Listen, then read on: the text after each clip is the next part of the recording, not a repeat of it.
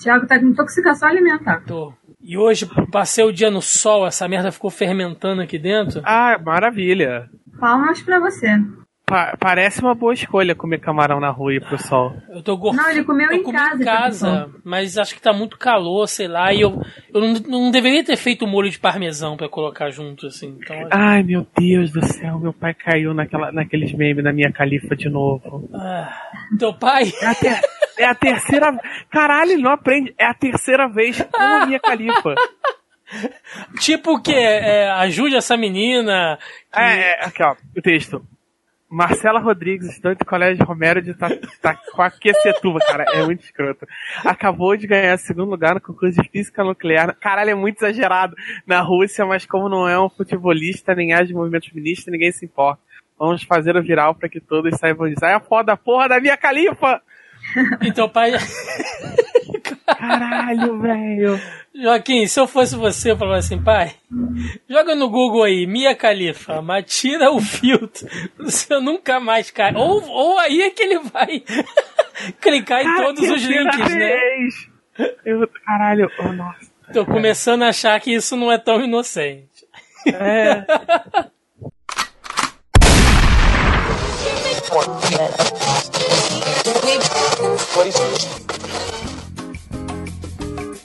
Você está ouvindo Zoneando, seu podcast de cultura pop, nerd e afins.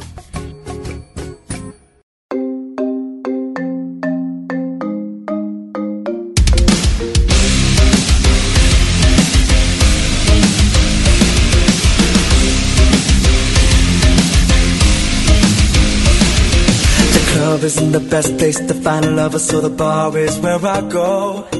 Começa mais um Zoneando Podcast, o seu podcast sobre cultura pop nerd e afins, meus amigos. E aqui, hosteando este programa, aquele que com certeza vai precisar aproveitar todas as promoções de meia entrada possíveis no ano que vem, estou eu, Thiago Almeida. Juntamente comigo ele, que está pronto para amar e se decepcionar com uma nova geração de ficções científicas, senhor Joaquim Ramos. Ai, cacete, eu já tô vendo o que, que eu vou ter que escolher da lista, porque não tem dinheiro pra isso tudo, não. Tá, tá foda, né? Tá, tá, tá acabando a minha entrada, né? Vamos ver quanto tempo o Miguel essa carteirinha de faculdade.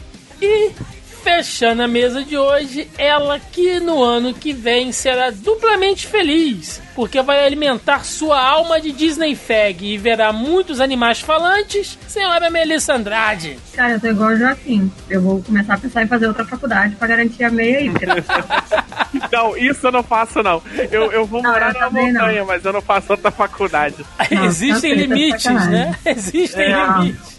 A minha sorte é que o meu, o meu cartão me garante meia entrada. É, eu me odeio, mas não o suficiente pra uma outra segunda faculdade. pois é, meus amigos. Estamos aqui reunidos esta semana para o nosso já clássico episódio de expectativas para o cinema. Nesse caso, para o ano de 2020, ou também conhecido como ano que vem, quando a gente tá gravando esse podcast aqui, já aí quase no encerramento de 2019. Daqui a uma semana e meia. Daqui uma semana e meia vai acabar o ano e a gente vai tirar aquele, aquele períodozinho sabático, né, de descanso. Mas antes disso, vamos falar aqui quais são as nossas expectativas para o bem e também para o mal no cinema no ano de 2020. Portanto, sem mais delongas e vamos ao cast. Be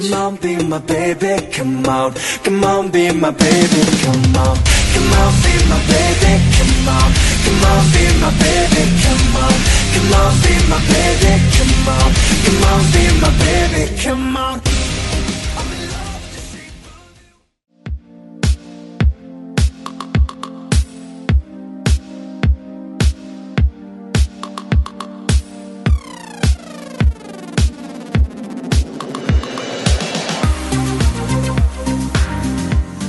Pois é, gente. 2019 acabou, né? Praticamente, se bem que Eu tava conversando, inclusive, com, com o Denis, o Roberto, não tem muito tempo. 2019, assim como 2018, foram 10 anos em um, né? Todos os anos estão assim agora. Acontece tanta cara, coisa.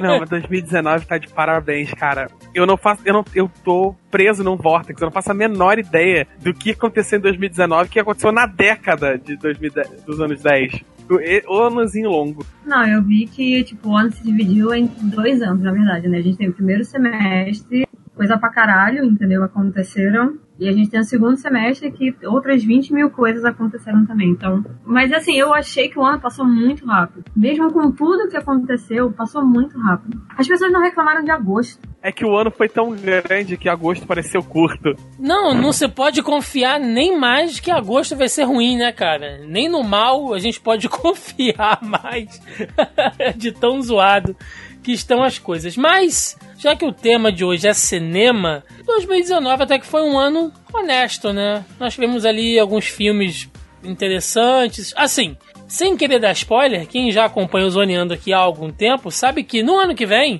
né, daqui aí um mês e pouquinho, nós faremos o nosso programa de melhores filmes, o nosso top filmes de 2019. Então a gente vai poder falar mais a fundo sobre isso. Mas acho que, acho que no geral foi um ano bem, bem honesto, principalmente para os nerds. Cara, eu, eu tenho vergonha da quantidade de filmes que eu assisti esse ano. Eu assisti pra, muito pouco.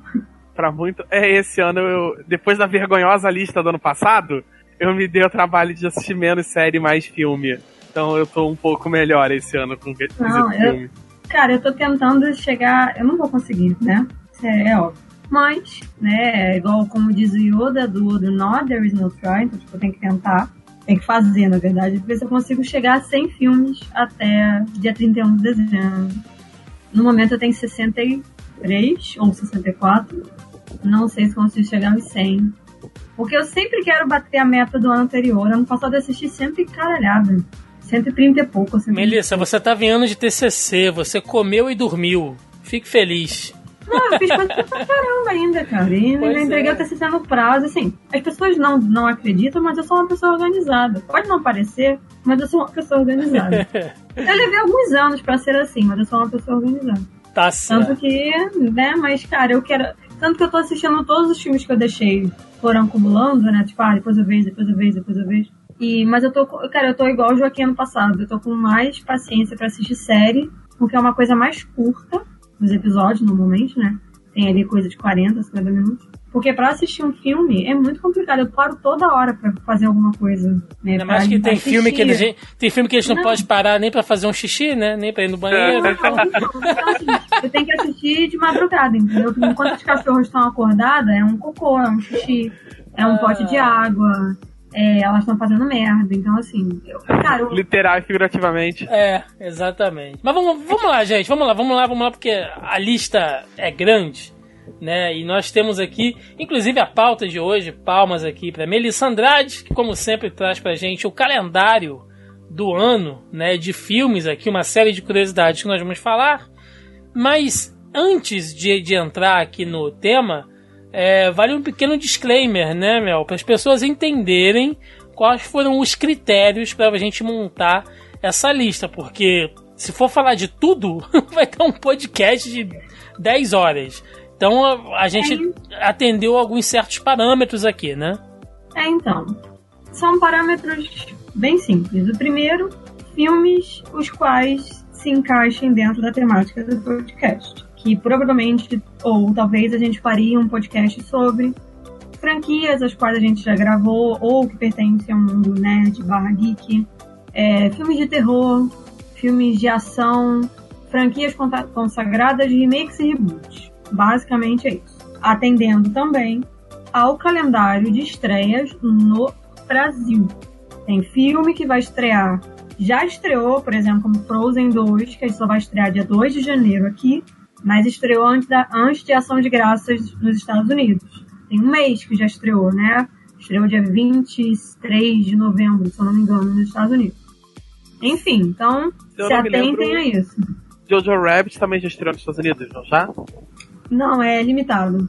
Ah, tá. tá é. Não foi nacional, foram é, cinemas selecionados. Chega não, é, saiu, mas tipo, não foi um lançamento muito grande, assim, entendeu? Não saiu em muitas salas, mas saiu. Enfim, coisas como o Joaquim falou que só vão, né? Por um acaso são dois filmes da Disney, mas é, justo. é, a Disney tem essa, né? De empurrar muito o calendário. A não ser os filmes de super-heróis, que é pau lá, pau cá, tudo pode botar aí três meses, no mínimo, de distância. E a Disney, tem, o- a Disney tem o costume de fazer lançamentos em épocas diferentes, em países diferentes. Sim, porque atende a um calendário específico. Por exemplo, É. filmes que estreiam no verão americano. O verão americano abrange de junho a agosto. Né? Final de junho, quando começa o nosso inverno, começa o verão deles. Então, tipo, alguns filmes estreiam de maneiras, né, em épocas distintas e por isso que às vezes empurra. Faz Ele- mais sentido Frozen estrear aqui em janeiro, porque pega mês de férias das crianças. Era isso que eu ia comentar. Filme, geralmente, filme que estreia perto do Natal nos Estados Unidos, né? Que não tem a temática natalina. E se, É. e se reclamar muito, a Disney compra o calendário e ela muda tudo se ela quiser. né? Exatamente. E o último ponto é que tem vários títulos que a gente tem noção sobre ou que comentaram-se sobre. Mas se não tem diretor, só tem uma data de estreia, não entrou na lista, porque não existe filme. O filme vai sair em março desse ano e não tem diretor, não começou a gravar. É realmente é um pouco de otimismo demais esperar que ele realmente É. vá sair. E o último ponto é que, como a gente já. Um filme que a gente já falou que iria estrear esse ano, que não estreou, e que foi empurrado para 2020, não é marcado em pedra nenhuma dessas estreias. Tá? Pode ser empurrado, pode ser adiado, adiantado. Então, assim, não, não se liguem muito nessa ciência, não, porque ela não é muito exata, também não é culpa nossa. Exatamente, né? Baseado aí nesses critérios, temos aqui algumas curiosidades, né? Vamos lá. Do ano que vem nós teremos 54 filmes de drama, 44 filmes nacionais, 36 filmes de comédia, 34 filmes de ação, 25 filmes de terror, 16 animações, 14 filmes de aventura, 5 filmes de suspense, 4 filmes de fantasia, 3 filmes de ficção científica e 2 documentários, seguindo essa linha, lógico, que a gente falou, né, aí do, do grande circuito. Gente, tá estranho, né? Porque se a gente for pegar aí, sei lá, os últimos 3, 4 anos, ficção científica, ação, tiveram no topo da lista, né? É estranho ter 36 de comédia, porque comédia tem sido um problema no mercado, não pro mercado americano, mas pro, pra filmes de estreia mundial, né? Porque comédia é uma parada muito particular de cada lugar. O que é engraçado pra gente, como brasileiro, não faz sentido pra um francês. Então eles tão, têm preferência a filme de ação, que é uma parada mais primal, né? Todo mundo consegue entender um carro pular de um, de um prédio pro outro e meter bala, sabe? Então você pode estrear em circuito mundial com relativa penetração. E lembrando também que um filme não é uma coisa só, né? E É. isso quer dizer que, tipo, é o maior pedaço do roteiro é de drama. Ou o maior pedaço do roteiro é de comédia. Mas nada impede o filme de ser comédia e ação, ou drama Sim, e sim. comédia, né? Que tem comédia romântica, por exemplo, que seria drama com comédia. Ação e aventura, enfim. É só, tipo, um- uma, uma classificação bem. É, como é que se diz? Bem crua mesmo, né? Do, do, do grosso, do que vai estrear, mas lembrando que é tudo misturado. Quem é, Mel, quem é da, da época das videolocadoras vai entender essa separação aqui por categoria. Fica tranquila. E falando sobre os grandes estúdios, né, vale algumas curiosidades aqui também. A Paris Filmes vai lançar a maior quantidade de filmes de 2020. Né, serão 43 estreias, que inclui também cinema nacional. Logo depois, nós temos a Disney com 25 filmes e a Universal com 22 filmes. A Imagem Filmes com 17, a Sony e a Warner, ambas ali, né, com seus 15 filmes programados. E aí, logo na rabeta, nós temos a California Filmes com 16 filmes e a Paramount com 12 filmes. Né? Ao todo, aí de acordo com o site Filmes B, em 2020 vão estrear nos cinemas, né, com aquela coisa de, de estreia, de ocupar sala mesmo, em torno aí de um pouco mais de 200 filmes. Então, vai ser um ano cheio, né? Vai ser um ano aí com bastante coisa. E eu tô espantado. A Warner ali, a, a Sony estão com a média bem abaixo, né? Do que já foi outros anos também. Ou é impressão minha? Acho que é só impressão. É porque, assim, o marketing deles é muito grande. A gente vê a coisa. Vamos pegar aí, por exemplo, Aves de Rapina ou até Mulher Maravilha, que são dois dos grandes lançamentos da Warner para 2020. O marketing é massivo. E aí você não vai ver um marketing tão grande em outros títulos da, da distribuidora, entendeu? Aí por isso que parece que eles lançam muito. Porque na verdade o marketing é, é muito grande em cima desses poucos títulos. Diferente da Paris Filmes, que é o contrário. O marketing deles é muito menor. E aí por isso que tem uma quantidade muito maior de títulos, né? Alguns de qualidade duvidosa. Porque não tô falando nem do cinema nacional, tá, gente? Tô falando que no geral, assim, a Paris Filmes distribui uma. não, não tem um gênero específico. Eles fazem distribuição e produção de uma série de filmes diferentes. Então, assim, se for para falar de maneira técnica, a gente pode dizer que a Sony e a Warner eles são mais criteriosos em relação aos títulos que lançam, diferente da Paris Filmes. Então, com essa explanação cinéfila né, de Melissa Andrade, vamos entrar diretamente na lista. E vai funcionar assim: eu vou falar os filmes do mês, tá? E cada um comenta aí o, o que tá ansioso, o que acha que vai ser legal e o que tá esperando, né, pelo bom ou pelo mal daquele mês. Janeiro de 2020, nós teremos aqui Frozen 2, Ameaça Profunda, Jumanji, próxima fase, Um Espião Animal e Bad Boys para sempre. E aí, Mel? Já vai ter Frozen, vai ter Jumanji, que é uma franquia que você gosta, mas eu não sei qual é a sua posição para essa nova pegada. E aí, o que, que, você acha de janeiro? Cara, eu já vi Frozen 2, então, tipo, eu vou tirar da lista, né? E Um Espião Animal é o filme de animação do Tom Holland com Smith, né? Não sei se vocês já viram imagens promocionais circulando por aí. Então, eu vi assim, o trailer, né? E eu vi uma entrevista dele. É, e o mais engraçado, assim, é que eles não se conheceram, né? Eles só se conheceram na, no, no, tapete vermelho do lançamento. É bizarro isso, né? Eles atuam, atuam juntos, né? Fazendo dublagem ali, mas eles não, não contracenam, não se conheceram. Então, assim, eu acho que Ameaça Profunda é filme de ficção científica. É da Disney. Tem a Kristen Stewart. Então, assim, é, eu sou de, muito de curiosa. cabeça raspada quase, né? Muito doido. É, cabelo curtinho, louro. Então, assim, eu quero muito ver o Espião Animal, porque eu gosto muito de animação. E esse Ameaça Profunda eu tô bem curiosa. Jumanji, eu vou assistir por causa do The Rock, mas eu fico meio assim, né? Porque eu tenho um apego muito grande com o original, então. E o Bad Boys eu não assisti nenhum dos outros dois. Então não tem nem o que falar. E você, Joca, o que tá esperando aí de janeiro? Cara, é, eu tô curioso pela ameaça profunda. Eu vou ter que. Eu não sei, eu vou ter que pesar aqui que eu. Se eu sou mais putinho de ficção científica ou mais implicante com a Kristen Stewart pra ver. Eu, provavelmente eu não vou ver ele no cinema. É bem provável que eu vou ver ele depois em, em outros meios. E eu tô curioso pra Bad Boys pra sempre. É meio que difícil errar Bad Boys pra sempre, sabe? Ele não vai ser nada. Dificilmente ele vai ser algo espetacular, algo revolucionário. Mas também tu tem que errar muito feio pra errar Bad Boys. É dois policiais inconsequentes, estúpidos, explodiram metade da cidade para prender um traficante de, de porta de escola. então, assim, é, é, é, o puro suco de anos 90, sabe? Então, tem muito onde errar. Vai ser divertido. Uma curiosidade sobre esse filme que eu. Porque assim, eu não sei se vocês sabem, mas eu assisto entrevistas pra caralho, porque eu sou muito curiosa. Mas isso vocês sabem, porque eu sou muito curiosa. Então eu assisti uma entrevista do Martin Lawrence e o Will Smith, e eles falam que o Will Smith só conseguiu o papel nesse filme porque o Martin Lawrence falou que queria ele no filme.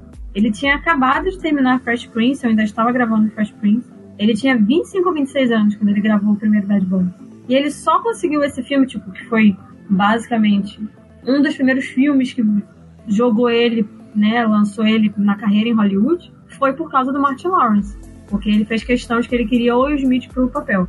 Engraçado, é porque o Smith ele fica muito deslocado naquele papel. Ele. Claramente o papel precisava de alguém um pouco mais velho, né? Ele é muito molecão ainda pro, pro papel no primeiro Network é tudo. Network é, tudo. Eu não assisti nenhum dos dois, então, tipo, só estou passando a curiosidade à frente, porque eu não vi nenhum dos filmes. Bom, de janeiro de 2020, o que eu posso dizer é Frozen 2. Eu quero assistir porque eu fico de sacanagem aqui, mas eu vejo as animações da Disney. E o Frozen 2, eu sei que a Mel não vai falar nada para não dar spoiler e tal, e também é um programa de expectativas. Se ela falar alguma coisa, vai né? Vai perder a graça. Mas eu olho até a fotografia do Frozen 2 e dá um negócio diferente. Parece que o filme tá com uma pegada mais adulta, não sei. Os personagens estão estão mais amadurecidos. Eu tô realmente curioso. Eu quero saber se a música vai ser chiclete também, como Let It Go. É, Ameaça Profunda, como a Mel falou, é um filme né, de ficção. Ali os caras estão perfurando é, lá no fundo do mar e aí encontra lá um, uns bichos medonhos e tal. Eu adoro esse tipo de filme. É, é, geralmente coisa que acontece no, no espaço ou no fundo do mar, né? Você tá isolado e aí preso em alguma coisa e uh, acontece alguma merda e você tem que se virar ali com uma equipe ou uma tripulação. Uh, Jumanji, eu gostei pra caramba, cara, dessa... Pode ser minha veia gamer falando? Pode. Pode ser porque tem Jack Black e The Rock? Pode. Mas eu gostei dessa nova eu pegada. Eu jurava que você fosse falar sua veia gay veia gamer. o que não teria problema nenhum, né? Se tivesse uma veia gay, mas nesse caso é veia gamer mesmo. Não sei, cara, eu, tô, eu, tô, eu acho que vai ser engraçado. É o tipo de comédia que me apetece. Uh, um espião animal pra mim é qualquer coisa e Bad Boys para sempre, como o Joaquim falou, né? Dificilmente pode dar errado. Eu só não sei se eles vão manter a coisa daquele é, filme policial, né? Que tem ali uns tons de meio que de comédia e tal, mas é aquela, vai ser aquela pegada de filme policialzão mesmo, como era é, Tira da Pesada, a Máquina Mortífera, né? Que Bad Boys. O próprio Bad Boys 1, né? Herdou, exatamente, que Bad Boy herdou muito dessa vibe. Ou se os caras vão partir pra coisa meio do irreal aí, meio Robinson Shaw, não sei, não sei. Vamos ver fevereiro de 2020, mês que eu faço aniversário, hein, gente? Então, quem já quiser separar um, um presentinho, estamos aí. Teremos Jojo Rabbit, Aves de Rapina, O Contato, Sonic, O Grito, Maria e João, O Conto das Bruxas, O Chamado da Floresta, A Hora da Sua Morte, Doliro, A Face do Mal e Homem Invisível um mês de férias, né? pra galera ir no cinema mesmo. E aí, Mel, quais as expectativas? Cara, tem muita coisa, né? Mas assim, é, Jojo Rabbit, porque eu, eu, sou muito interessada em qualquer coisa temática de Segunda Guerra Mundial, seja comédia, seja piada ou não. Talvez as pessoas vão torcer o nariz, porque o Taika Waititi, que é o cara que dirigiu Thor Ragnarok, dirige esse filme também, enfim né? Então eu sou curiosa, vou assistir, né? É, o Grito, eu quero ver o que eles vão fazer, porque o primeiro filme faz sentido, por mais que seja um remake. Não tô nem falando do filme japonês, mas o filme faz sentido porque é uma lenda que se passa no Japão de uma entidade japonesa. E aí eles trouxeram o filme todo, cruzaram o Atlântico e foram para os Estados Unidos. Então, assim, como é que uma entidade japonesa foi parar nos Estados Unidos? Quero saber isso. Esse é a Hora da Sua Morte é aquele filme. É, Mel, Mel. Para... Oi. É o globalismo. Nacionalista do mundo unido numa união mundial para combater o globalismo. Esse é a Hora da Sua Morte é tipo, a pessoa baixa um aplicativo, o aplicativo diz quando é que você vai morrer e as pessoas começam a morrer de verdade. Tipo aquele. Como é que era aquele que saiu ano passado que as pessoas ficavam com a cara engraçada? Era tipo, verdade ou consequência. Essas tosquices, assim, eu adoro. E o Homem Invisível, que é com a Elizabeth Moss, que eu tive uma pequena é, desentendimento com o Marcos no outro podcast, porque ele tava falando, ele não ouviu o que eu estava falando. Né? Enfim, este filme faz parte lá do negócio do Universal dos monstros, enfim. Mas eles fizeram uma reconfiguração. Então vai ser tipo uma coisa de gaslight, entendeu? A mulher fala que tá vendo o cara que tem alguma presença ali e iam chamá-la de maluca, mas de fato o cara conseguiu ficar invisível e ele está assediando a ex. Então essa é a premissa do filme. Mas de, o trailer parece muito, tipo, você fica bem tenso mesmo. E são os que eu quero assistir. Os, os outros eu provavelmente vou assistir, mas não com a mesma vontade desses que eu Você, Joaquim, o que, que, que você está esperando para fevereiro? Ah, Jojo Rabbit eu tô muito empolgado para ver desde o primeiro trailer. A premissa absurda dele é, é, é maravilhoso, sabe? É, é, é, literalmente uma criança na Alemanha da Segunda Guerra que tem um amigo imaginário que é um Hitler, sabe? E todo o absurdo disso. Parece muito bom. É, tem que ver se ele vai ter, se ele vai ser uma crítica, uma crítica política ou só um humor um pouco sem noção. Mas de qualquer forma, o trailer parece maravilhoso É, eu tô com um gosto amargo na boca pra Aves de Rapina. É o pessoal que ouve sabe que eu sou muito fã do, do quadrinho da Aves de Rapina e tal, desde sempre. Sei lá, tudo que eu vejo do filme da Aves de Rapina parece tão né, sabe, tão esquisito, tão esquadrão suicida. Eu queria muito estar tá feliz, mas mas eu tô receoso. Mas provavelmente eu vou ver no cinema. Eu devo ir ver Sonic no cinema. Porque sabe quando você passa por um acidente na estrada e você sabe que você vai se arrepender de olhar, mas você não consegue virar o rosto? Então, esse é um caminhão de freiras em chamas, que é o Sonic. Então, assim, eu preciso ver isso, mesmo que eu saiba que eu vou me arrepender de assistir. Apesar deles terem melhorado bastante o visual do Sonic desde a polêmica da, da daquela época. Mas provavelmente o filme é horrível. E do resto, sim, eu, desses eu sei muito pouco. Os filmes de terror pareceram premissa interessante, mas dificilmente algum filme que me levaria pro cinema. Bom, de fevereiro, uh, cara, Jojo Rabbit. Vocês sabem que não é minha vibe, né? Esse tipo de filme. Apesar de eu gostar muito de, dessa temática de Segunda Guerra também, assim como a Mel. Mas não é meu tipo de pegada de humor. E, e, e, o, e o ranço com esse diretor é uma coisa triste, né? Mas assim, não vou ver no cinema, mas provavelmente quando sair depois, pela curiosidade, né, do, do exemplo que o Joaquim deu do, do acidente na estrada, eu vou acabar olhando. Aves de Rapina, cara, não sei o que esperar, sinceramente, não sei o que esperar. Tem tudo para ser um esquadrão suicida da vida, mas eu não quero ser injusto e eu tô cansado de queimar minha língua falando de filme super-herói, então Seja o que Deus quiser. Sonic, cara, Sonic talvez eu vá no cinema também, porque. Mais pelo simbolismo, né? Da coisa de ser um grande mascote dos games, e a gente sempre fala muito sobre isso aqui. É um filme que a gente vai gravar podcast com certeza, tanto pela repercussão dele como pelo significado. Então, é, certamente eu vou assistir. O Grito, ele mostrou para mim, ele me introduziu. Agora, Peraí, boa pergunta. Não sei se foi O Grito ou se foi Espíritos, que é aquele filme que a mulher fica na carcunda do cara lá, né? É, eu não sei qual desses dois o... filmes me introduziu. E não, sim, eu sei que é o Espíritos, mas eu não sei se foi o Grito ou se foi Espíritos que me introduziu nessa coisa do terror japonês. Eu acho que foi o Grito, se eu não me engano. Então, é um filme que eu, que eu gosto muito do original e, e se der, com certeza eu vou conferir esse aí. Ah, João e Maria, qualquer coisa, chamado da floresta, eu passo. A Hora da Sua Morte é um filme também que eu achei interessante, porque ele é uma mistura de premonição com. com aquele filme lá da, do. Lá daquele bicho que vai atrás das, das pessoas que fazem sexo, Mel. Me ajuda aí. De, de terror oh, que saiu. É, isso, It Follows. É uma mistura de It Follows com premonição, só que com aplicativo. Eu acho muito legal filmes que pegam coisas atuais, né? A gente já deu exemplo aqui daquele Buscando, que trabalha com a coisa de, de, de você fazer pesquisa ali no Google mesmo, e, e, Google Maps, né? Street View. Então, eu gosto muito de filmes que, que conversem com a nossa geração. Do Little passo longe, né? Por motivos de animais falantes, não, obrigado. Cara, o Invisível, ele tá assustador o trailer, assim. E tem essa coisa da metáfora do ex que fica assediando, né?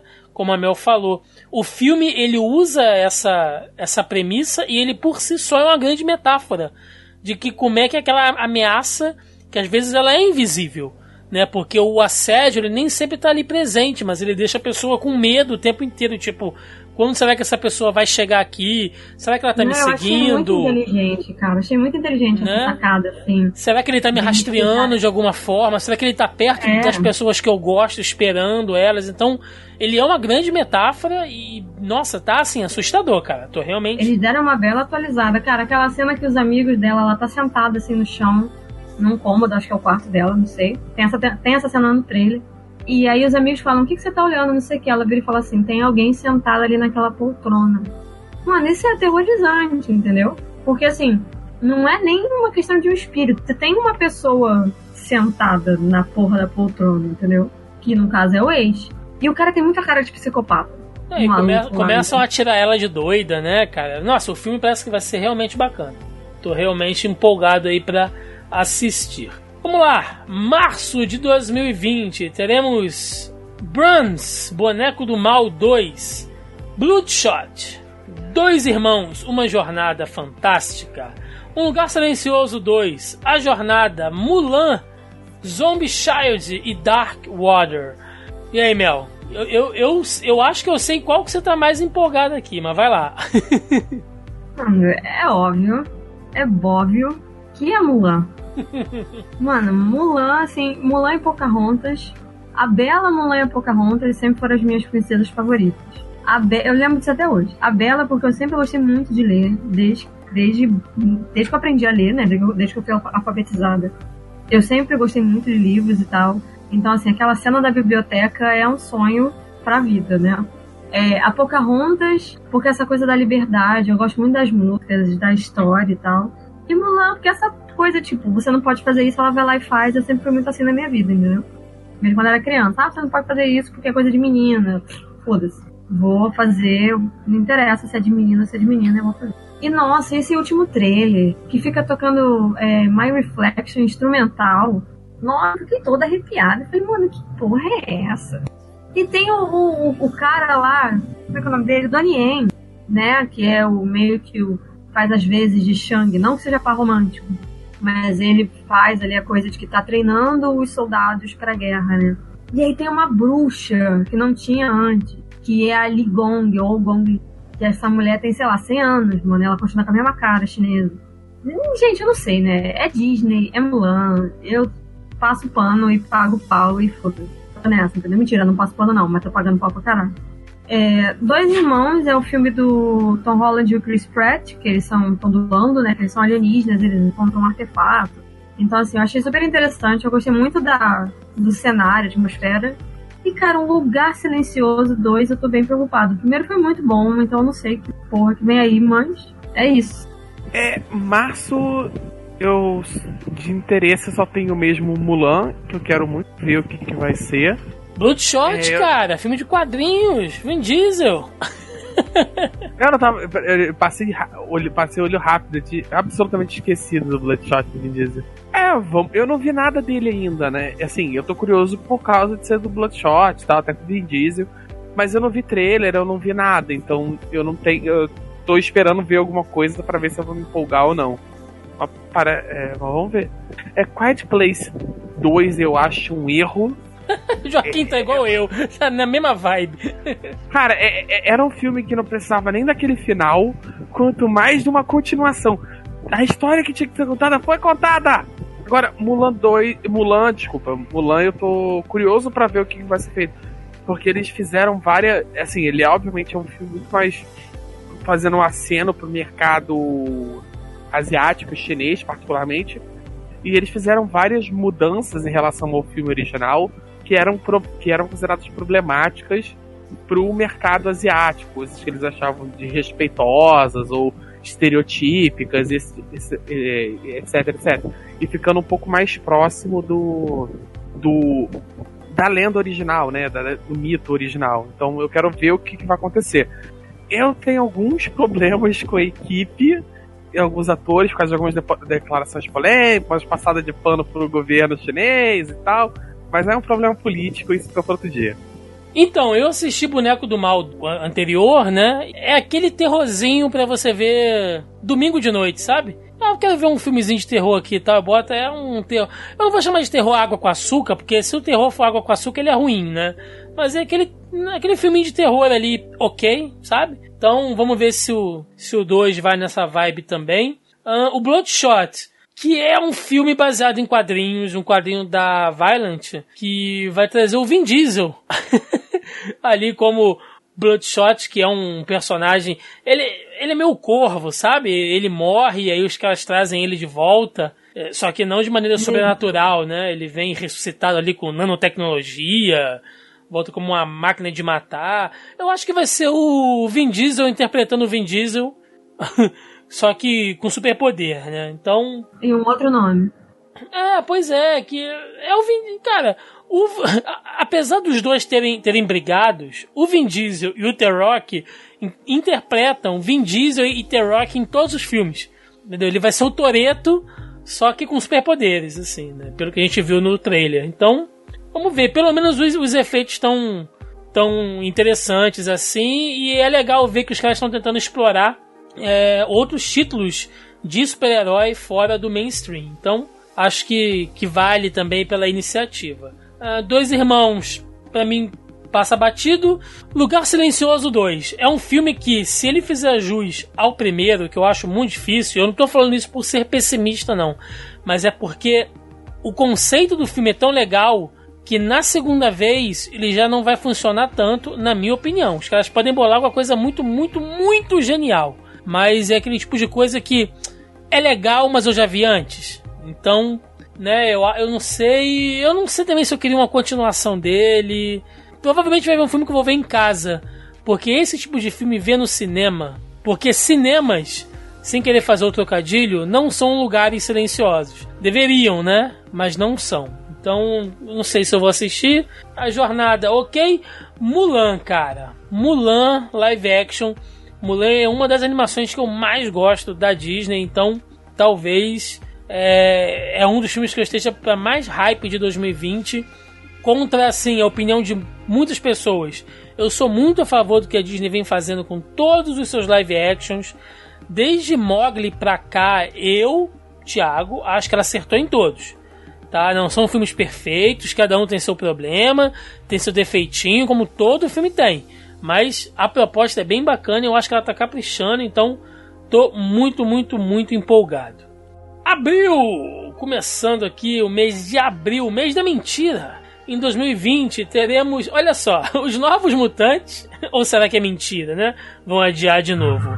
Não saberemos. Não vai ter como a gente saber, né? É, vamos ver, né? Porque É, dessa vez a gente ficou novos mutantes, falamos pra caralho. E aí, cara, se eu muito não me engano, saiu o podcast. E aí, uma semana depois, ou nem isso, dois, três dias, já tinha Foi. saído anúncio de que. arrebentaram a nossa lista. Falou, É. caralho. Aí, não, a gente gravou, foi isso mesmo, a gente gravou. No dia seguinte saiu a notícia, tipo, aí, ó, adiaram a parada, empurraram pra frente. Então, assim, de novo, gente, não é culpa nossa. Pois é. Ainda em abril teremos 007 Sem Tempo para Morrer, Monster Problems, Antlers, O Jardim Secreto, A Ilha da Fantasia, The Way Back, Invasion e Viúva Negra. E aí, Mel, o que que você espera de abril? Cara. Tá, um, um mês com bastante ação, né? E super-herói. É, 007 é uma franquia que, nossa, eu adoro. De paixão, assim, né? Então, porra, e vai ter uma. E, e a, e a 007, esse nome da atriz. Vão ter dois 007, né? A gente vai ter o Daniel Craig reprisando o papel. E a gente vai ter a atriz que fez a Mônica é, Rambeau, né? Em, fez a Maria, na verdade, né? Em Capitã Marvel. Capitã Marvel, isso. E, cara, aquela mulher é bonita pra caralho. E aí ela, ela dá um olhar pra ele, ela não precisa nem atirar nele. Só o jeito que ela olha pra ele, ela já matou ele ali. Entendeu? Só a fulminada que ela dá. Eu preciso muito desse filme. Cara, o Jardim Secreto é um remake. Acho que você já, já ouviu falar nesse filme? Com certeza, né? Ju? Era filme que passava no SBT. Eu gosto muito do livro. Eu gosto do primeiro filme, então eu quero ver o que, que eles fizeram nesse remake. Trolls 2, gente, eu amo essa animação. Eu preciso assistir Trolls 2. Tem música. E agora tem uns Trolls que são meio do rock and roll. Eles vão dividir em gênero musical. Isso vai ser muito engraçado. Porque tem gêneros musicais diferentes, então cada Troll tá vestido ou caracterizado de uma maneira de acordo com aquele gênero musical, né? E, nossa, eu, gente, eu gosto de animação, já falei, qualquer coisa de desenho eu tô assistindo. E Viúva Negra, né? Sangue, o coração Marvete, sangue vermelho corre nas veias, então, aquele vermelho Marvel, eu preciso muito assistir. Os outros eu sou curiosa, eu provavelmente vou assistir, mas não tanto quanto esse que eu falei. Bom, em abril, Novos Mutantes, a gente falou no ano passado, hum, assim, que seria uma boa ideia colocar ali um filme de terror de super-heróis, então mantenha a minha opinião. Não tô tipo, ai meu Deus, é o filme dos Novos Mutantes, ah, nossa, como eu tô empolgado, mas tô curioso, tá? Ele, ele já tem a minha curiosidade. 007, assim como a Mel, sou um grande, grande, grande fã da franquia, então com certeza estarei lá assistindo, até porque eu adorei a geração do Daniel Craig e, pelo que tudo indica, é a despedida dele, então estarei lá assistindo. É, esse Antlers parece ser interessante, parece ser o tipo de filme de terror que eu curto assistir assim, do, daquele moleque meio freak, né? Então eu, eu tô, tô com essa pegada, tô com vontade de ler. E é da Disney. Ler não, né? Tô com vontade de ver. é... Não, tô falando, é um filme da Disney, então, tipo assim, tá mega bizarro. Lembrando que tem aquela fusão da Fox. Sim. Né? A Disney comprou a Fox, então provavelmente todos esses filmes que, por um acaso, eu mencionar que é da Disney você achar estranho, ele deveria ser da Fox, mas aí a Disney comprou, então agora é da Disney. É, o Ameaça Profunda, né, que a gente citou em janeiro, então é, o Jardim Secreto, Trolls 2, nada disso eu vou assistir no cinema com certeza. Agora, Viúva Negra, né, gente? Poder ver Scarlett novamente, lá bela e linda, de Viúva Negra, com certeza. Mas eu vou com um pouquinho de birra para assistir esse filme, porque era para ter saído antes, né, cara? Era para ter dado um embasamento legal, ou talvez agora ele consiga brilhar melhor do que se ele tivesse sido lançado naquele fuzuê de filmes da Marvel que estava saindo durante é, aquela fase do MCU. Não sei, não sei, Cara, mas eu tô empolgado para assistir. É, eu, eu, posso até te responder esse lance que você falou que você tá com Bia porque queria ter saído antes. Eu vi, olha, eu, eu e minhas entrevistas. Eu vi uma entrevista da Scarlett Johansson. Ela foi falar de um outro filme, mas obviamente comentou sobre Viúva Negra. E ela falou, ah, é todo mundo que vem falar comigo, ah, isso deveria ter saído antes e tal. E aí ela virou e falou, foi bem enfática. Ela falou que ela não ela falou que foi bom, tá sendo bom sair. Primeiro ela falou que quando saiu o trailer, essa história é engraçada. Não sei se vocês viram isso. Ninguém avisou para ela quando que o trailer ia ser lançado. Ela falou que ela recebeu uma mensagem do Chris Evans. Ela falou, não sei o que ele estava fazendo às 5 horas da manhã, mas ele estava acordado. E ele me mandou uma mensagem dizendo que, pô, o trailer tá da hora, hein? Parabéns e tal. E ela falou, caralho, saiu o trailer? Ela nem sabia. Ninguém avisou ela. E aí ela falou sobre isso. Ela falou que o filme se passa, isso é importante essa informação. O filme se passa depois de Guerra Civil e antes de Guerra Infinita. Então ele, ele se encaixa nessa meiuca aí. Então cronologicamente é. não vai fazer tanta diferença. Exatamente. E aí ela fala uma coisa muito importante. Ela fala que ela como atriz, que ela não teria como ter feito esse filme antes, ou mesmo que ele tivesse se encaixado naquela programação dos filmes, porque ela não se sentiria confortável no papel, porque ela não teria desenvolvido o personagem por inteiro para ela poder chegar no ponto de fazer uma história em paralelo. Então ela, ela falando que ela não teria como interpretar, não teria como se interpretar a, o que seria necessário para o papel se tivesse saído o título junto com aquela outra programação das fases da Marvel, entendeu?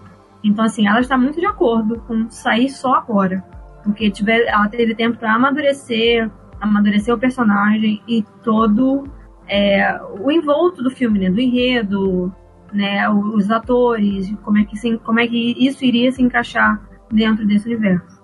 É, eu, tô, eu quero muito ver Novos Mutantes.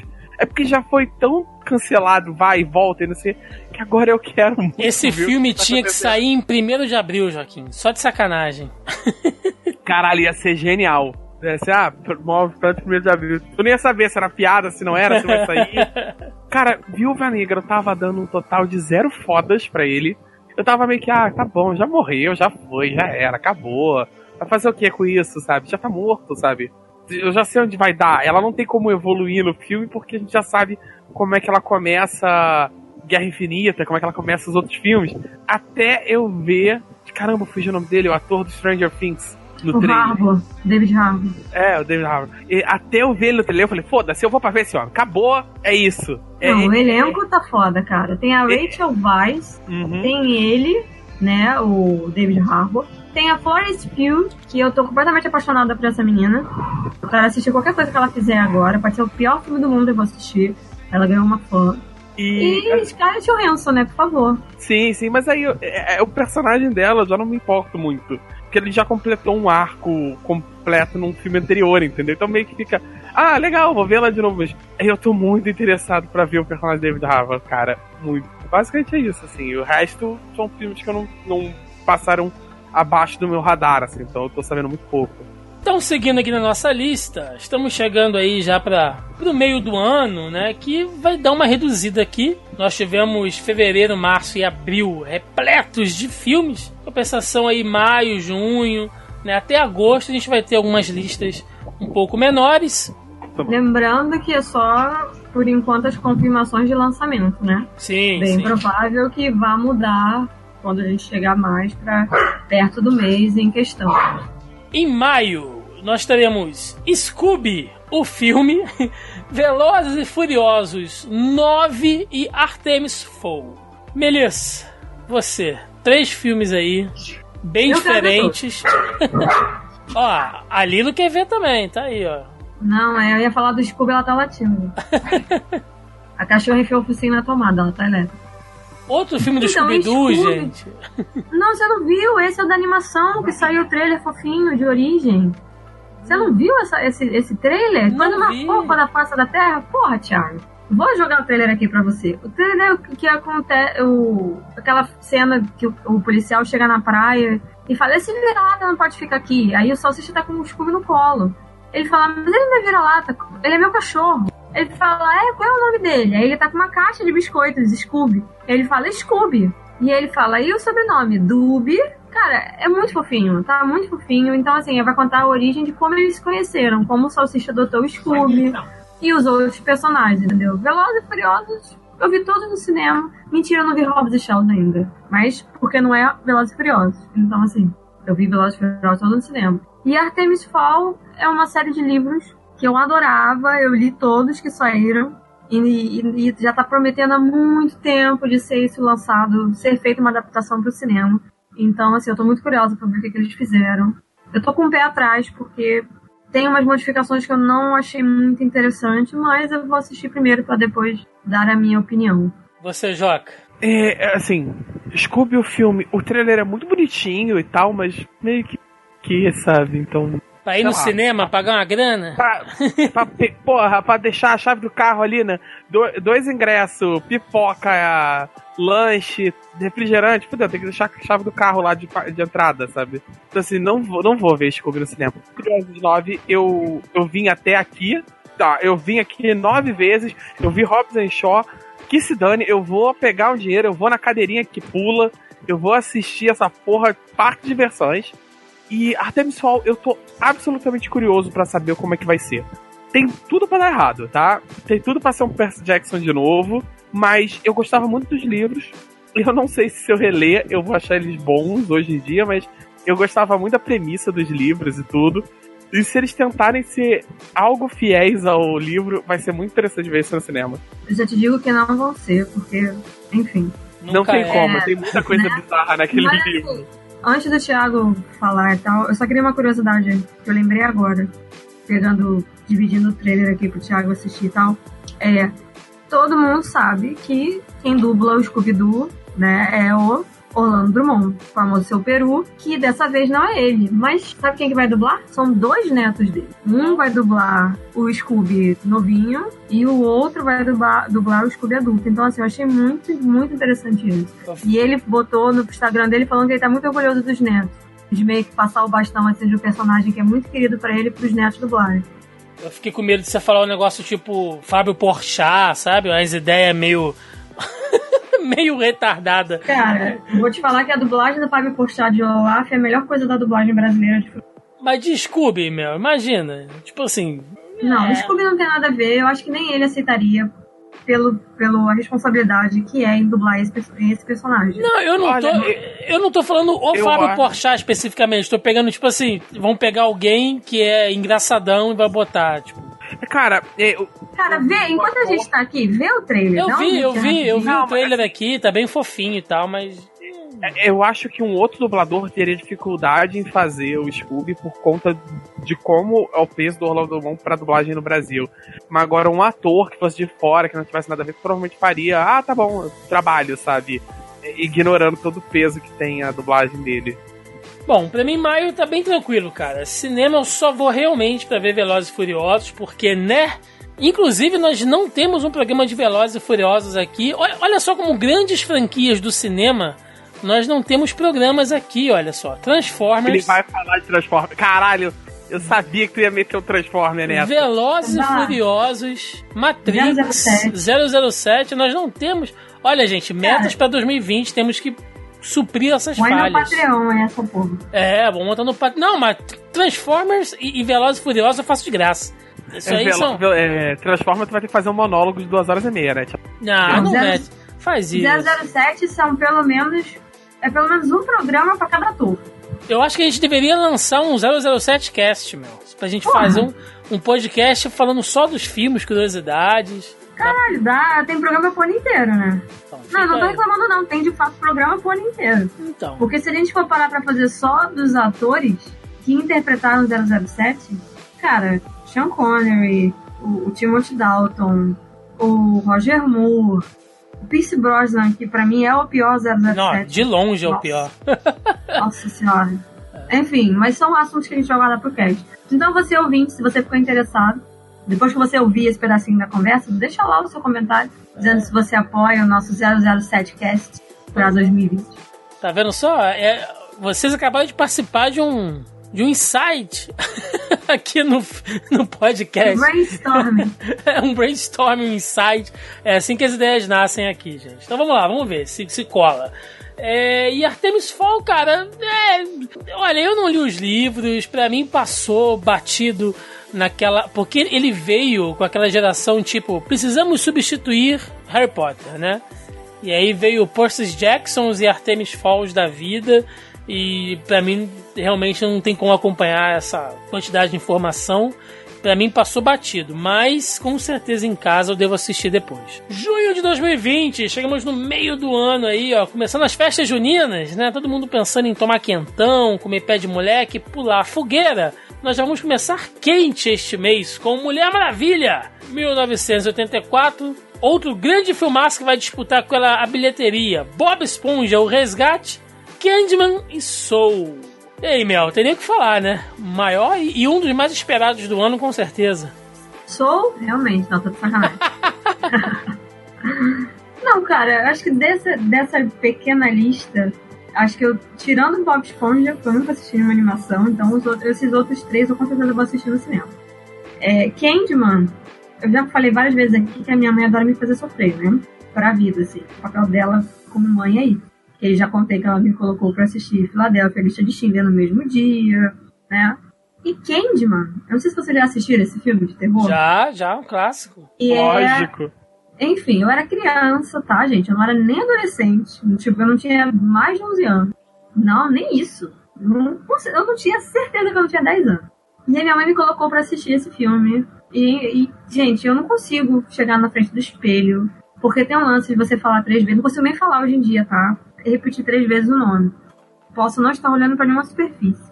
Mas esse negócio me traumatizou de uma maneira tão profunda que eu não consigo falar três vezes o nome. E é muito, é muito intenso o filme. E é um filme meio B, até pra época, né? Ele é feito com baixo orçamento e tal. E quem vai fazer o Candyman, cara, é o cara que faz o Black Mamba em Aquaman.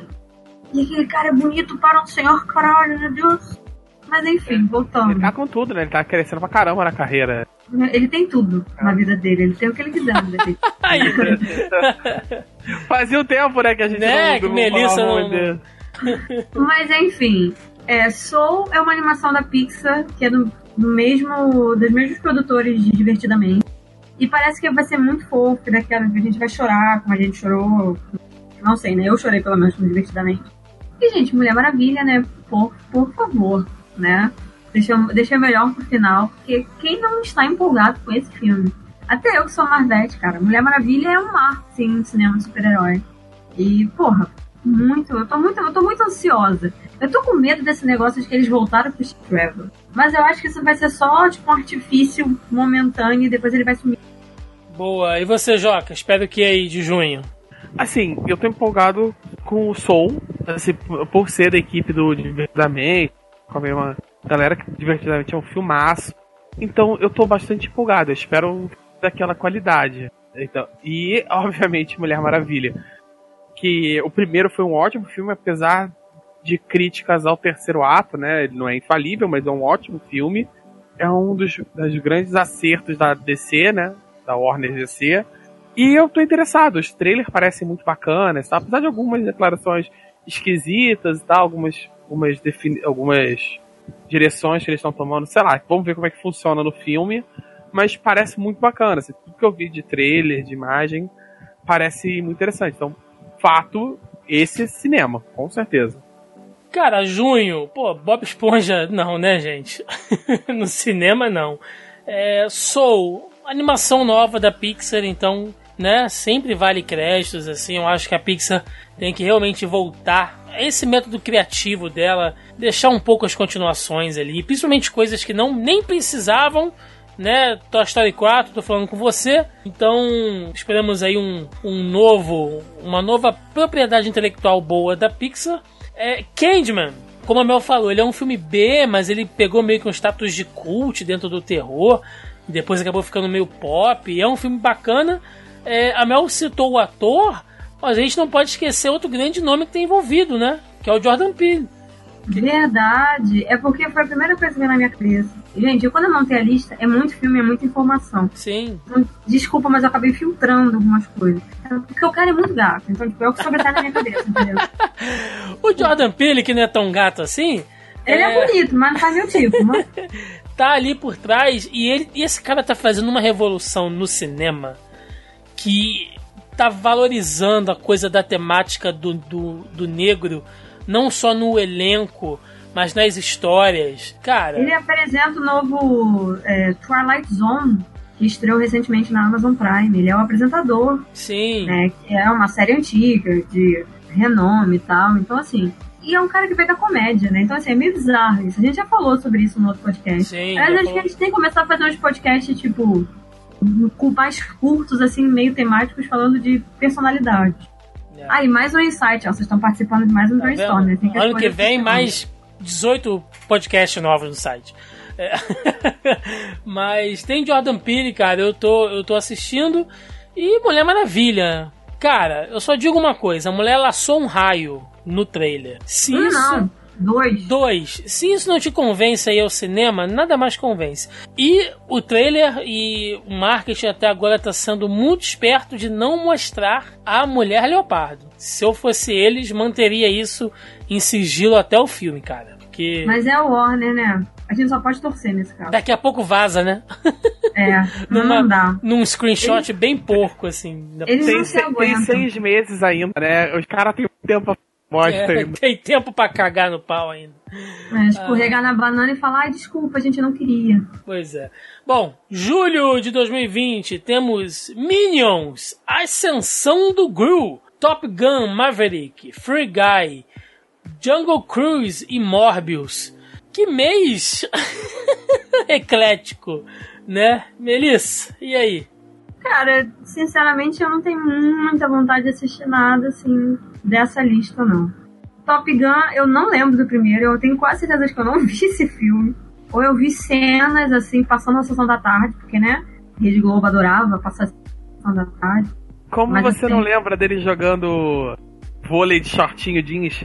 Cara, porque eu nunca fui muito ligada no Tom Cruise, não. Então talvez seja por isso. Nessa época, né, adolescente. Então, assim, não sei, cara. Eu acho que Jungle Cruise, porque tem um The Rock, eu gosto muito do The Rock e é também um desenho um filme da Disney baseado é, naquela coisa de contos de Nova Orleans e Mississippi, nessa área, assim, então parece interessante. Free Guy é o filme lá do Ryan Reynolds, né, que ele veio ver lá na CCXP. Eu vi o trailer, não é o meu, não é minha praia, não é o tipo de filme que eu, que eu gosto, que me empolgue para ir no cinema. Então, assim, provável que desses cinco aí, acho que só Jungle Cruise mesmo. Porque eu sou putinha da Disney. Tem coisas que não, não dão, né? Pra desistir, isso aí é um. Você, Joca, Júlio. Bom, Top Gun. Assim, por mais que eu tenha certeza que ele vai ser terrível, eu preciso ver. Eu preciso muito ver o quão terrível isso vai ser. E vai ser tópico de discussão tudo quanto é lugar, cara. Esse filme não tem muito como fugir. E, cara, Jungle Cruise, eu tô meio a meio, sabe? É com a Emily Blunt e com o The Rock, sabe? Dois motivos para ir no cinema, porque eu gosto muito dos dois atores e tal, a, a atriz do ator, né? Mas, cara, é, é uma parada tão meio. O trailer tem uma parada tão preconceituosa assim. Não, nós vamos subir aqui a Amazônia em função de achar a, a, a terra inexplorada, mágica, com dois gringos lutando com índios, sabe? Meio. Ah, o que, que tá acontecendo? 2020, pelo amor de Deus! Como que vocês estão fazendo isso, cacete? Mas sei lá, cara, é com a Emily Blunt. Eu, até lá eu decido se eu vou assistir no cinema ou não, que eu tô muito Eu gosto muito da Emily Blunt, cara, mas porra, é difícil às vezes. É, assim, pra mim, esse mês tá um mês bem, bem eclético, mas eu não devo. Eu só devo ir no cinema realmente pra assistir Top Gun, Minions. Mandar um abraço pra Tibia aqui, só em consideração, porque, né, gente, já deu. uh, Free Guy, eu passo. Jungle Cruise é aquele filmezinho que eu vou ver em casa domingo, depois do almoço, entendeu? The Rock ali vestidinho de marinheiro, é, com um colete dois números menor, então eu vou assistir em casa. Agora, gente, Morbius, Jared Leto, fazendo vilão da Marvel, do Homem-Aranha. Assim, eu reclamei de Venom e eu gostei. Gostei porque ele abraçou a galhofa. Eu reclamei de Coringa. Thiago, eu não dá pra te defender de vez eu gostei, eu reclamei de Coringa e Coringa foi um dos melhores filmes do ano, assim. Então, velho, o que, que eu posso dizer? Vai que é um baita filmão de vampiro, né? Então, não sei. Vamos ver, vamos ver se, o- se, se o Leto tem mais sorte na Marvel, ou melhor, na Sony, né? Porque ele não é um filme Marvel ali. Se ele tem mais sorte na Sony do que com a Warner. Olha só, Coringa é a prova de que até um relógio parado tá certo por dia. E é uma anomalista. E O fato dele ter sido um filme maravilhoso não prova que filme louco, merda tipo Venom e Morbius vão dar certo. Tem que parar de usar a exceção como regra. Tá certo? Então vamos lá para agosto também, só três filmes aqui no Grande Circuito: Empty Man, Invasão Zumbi 2 e Ghostbusters Mais Além. E aí, Mel, vai sair de casa pra ir no cinema ou esse mês você vai ficar de folga? Tô de folga. Eu imaginei. Eu fiquei, eu fiquei muito curiosa com Ghostbusters por causa, gente, Paul Rudd, né, gosto da adolescência. E ele vai interpretar ele mesmo, como o Thiago fala, né? Tipo, aquele nerd e tal. Eu acho que na vida real ele realmente deve ser daquele jeito. Mas eu gostei do elenco infantil. Eu gosto muito daquela menina, da McKenna Grace. Ela tava em Capitã Marvel. Ela tava em Annabelle. Vi outros filmes com ela. Ela é uma atriz, assim, juvenil, fantástica. Mas eu não sou o público-alvo desse filme, então é provável que eu não vá assistir. Então, assim, em agosto, eu vou estar comemorando os 89 anos da minha avó. Muito bom, parabéns pra ela. E você, Joaquim? Que, que vai estar vendo nesse mês? Agosto, mês do desgosto. Agosto tá difícil, né? É, pra- é pra economizar dinheiro.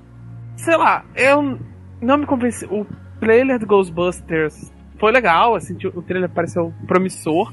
Com certeza já, já tá melhor do que aquele batida de trem, sabe? Que eu não vou mencionar aqui pra evitar mais polêmica, mas ainda não me convenceu aí no cinema. O resto, eu não sei nada, assim, não sei nada de Va- Invasão Zumbi 2 dificilmente eu vou ver no cinema de maneira alguma, não sei nem se eu vou ver o filme.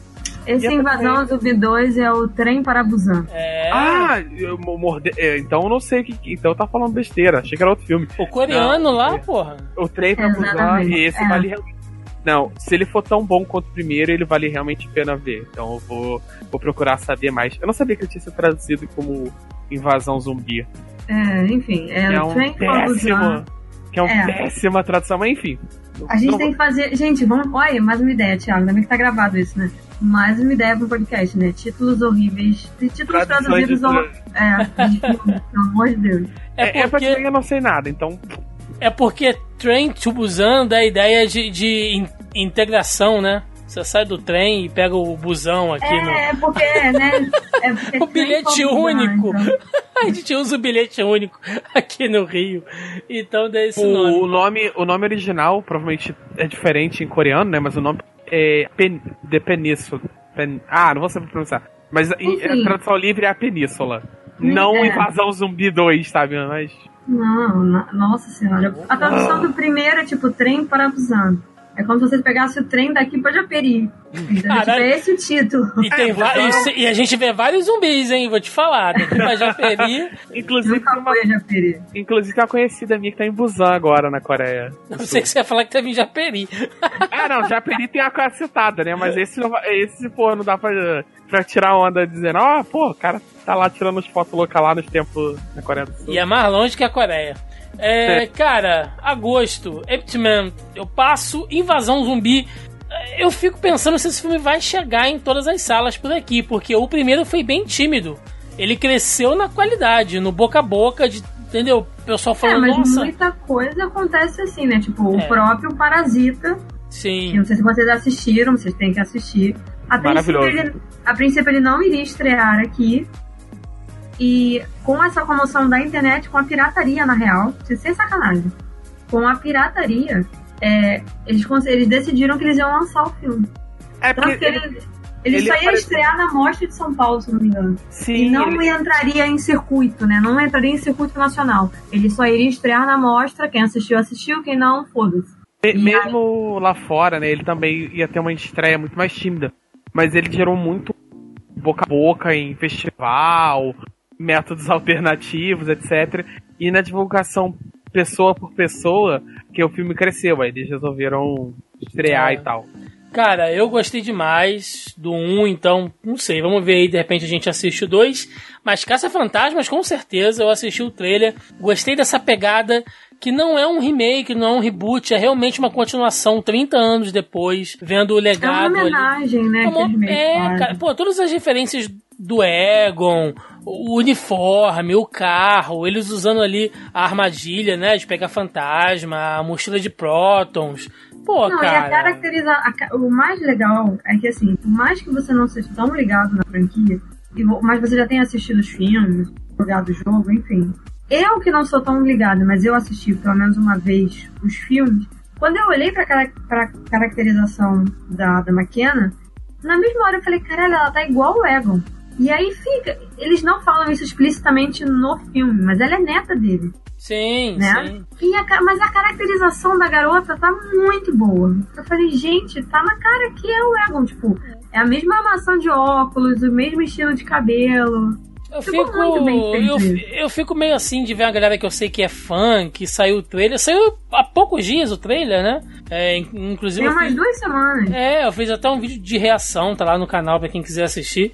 Cara, a galera muito. Eu não sei se eu é que tô sempre empolgado, ou a galera tá muito desanimada pra tudo, sabe? Tipo, ah, vai ser ah, uma merda, ai, não tô empolgado e tal. Velho, sabe, é uma proposta diferente, um negócio legal.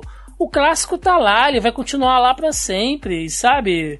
É, Eu, eu, eu não sou contra, cara, continuar dando vida a qualquer franquia, contanto que seja feito né, um trabalho de qualidade, respeitoso com a obra original. Eu não sou contra seguir com nenhuma franquia. Vamos lá, setembro, setembro de 2020, quase entrando aí no último trimestre, temos Baba Yaga, Dupla Explosiva 2, Monster Hunter, Invocação do Mal 3, Tom Clancy e Kingsman A Origem. E aí, Mel? Cara, é, Monster Hunter é um filme do mesmo cara que fez o Resident Evil. Tem a Mila Jovovich. É um filme baseado em, em jogo. Não sei o que esperar dessa porcaria. Não vou assistir no cinema. Invocação do Mal 3, provável que eu vá no mesmo cagaço que eu fui assistir todos os outros. Porque eles vão. Não, qual foi o último que não é muito legal que eu assisti recentemente? A Freira? Annabelle 2. A feira eu vi no cinema. Annabelle 2 eu vi em casa já, porque já tinha saído em, em on demand, né? Então eu assisti em casa. E não achei hum, nem um pouco bom. Inclusive é com a mesma menina, Anna Grace, que eu tava falando que tá no Ghostbusters. Ela tá em tudo, essa garota. Né? Essa criança tá milionária já.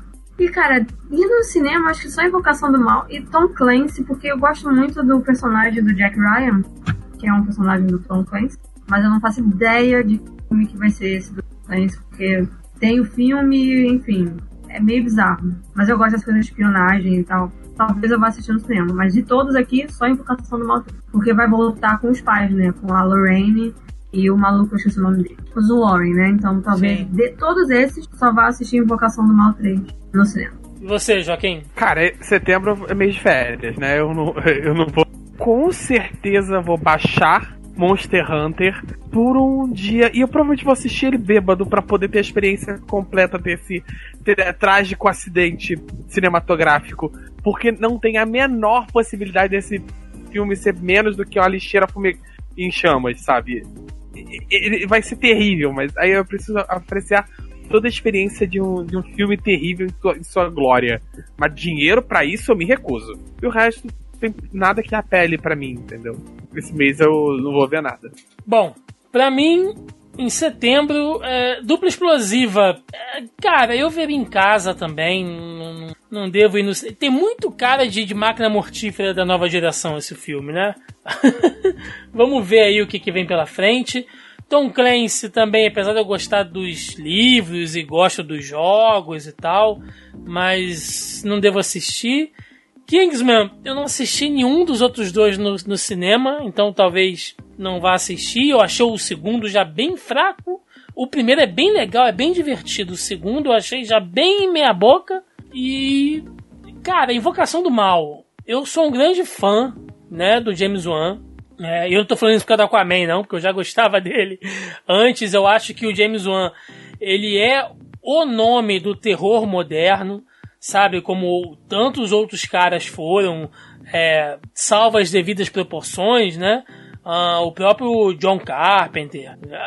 Eu, eu acho, eu, eu tô falando aqui sem medo nenhum, tá? Eu sei que vai ter gente aí, ai meu Deus, como é que você tá falando isso tal. Eu acho que para o cinema de terror, a importância do James Wan nessa geração é a importância do John Carpenter na geração dele, sabe? Eu acho que o James Wan, ele, tudo bem que a fórmula dele já tá batida pra caramba agora, né?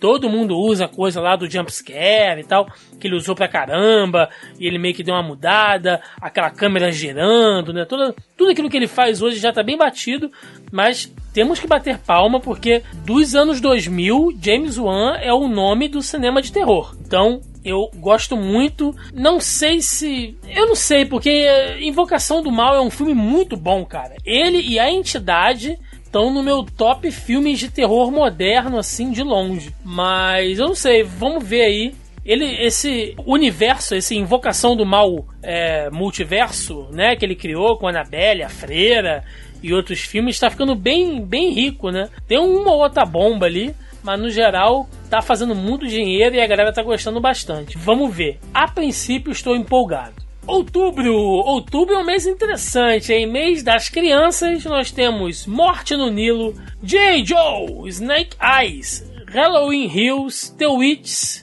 Sol, Jogos Mortais, olha só, vejam só vocês, e Eternos. E aí, Mel? É o mês da Melissa. Agora, ah, também você ficou dois meses em casa, agora você vai ver tudo. É, o meu é o mês do meu aniversário, né? Então. Cara, Morte no Nilo é a continuação lá do Assassinato no Expresso Oriente, e essa é a sequência né, do livro Agatha Christie e tal. Então vai ter a sequência do filme. G.I. Joe, eles vão contar a história do personagem Cago Baldes. Eu brincava com os bonecos do meu irmão, comandos em ação, pra quem não sabe, G.I. Joe é a mesma merda. Que a gente fala comandos em ação, lá eles falam G.I. Joe.